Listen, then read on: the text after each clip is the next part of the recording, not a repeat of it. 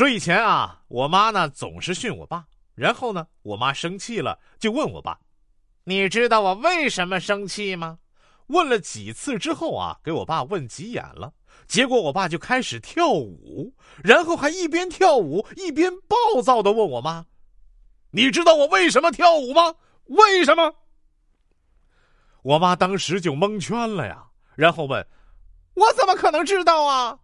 我爸就说：“你平时说话就跟我现在跳舞一样，毫无逻辑可言。”那天是他俩打架最凶的一天。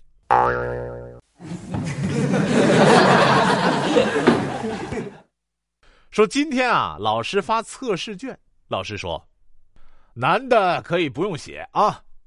老师刚要给小明，小明说：“你不用发给我了。”老师说：“为什么呀？您不是说男的可以不用写吗？”滚出去！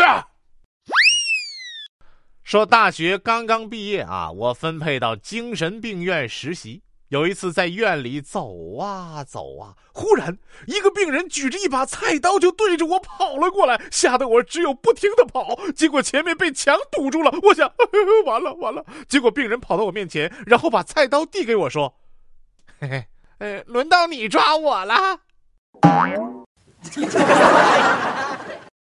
哎呀，排了一下午的队呀，总算把离婚手续办完了。看着离婚证。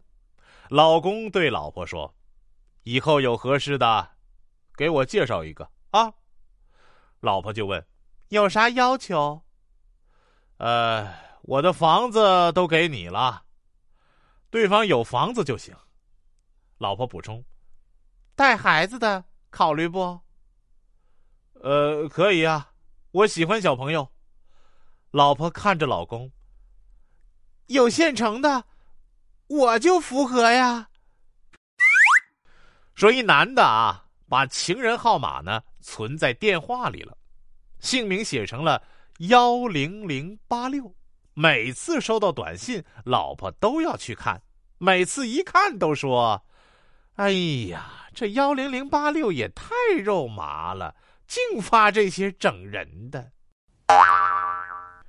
说某女说啊。哎呦，跟老公参加同学聚会，所有人都敬我酒，我已经喝了七八杯白酒了。老公小声的在我耳边说道：“媳妇儿，你再喝几杯白水，你就穿帮了。”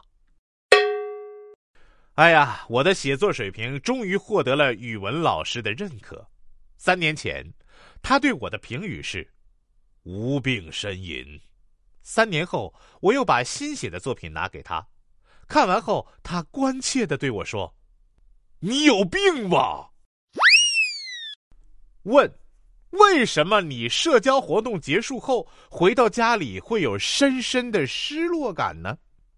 答：“没吃饱。”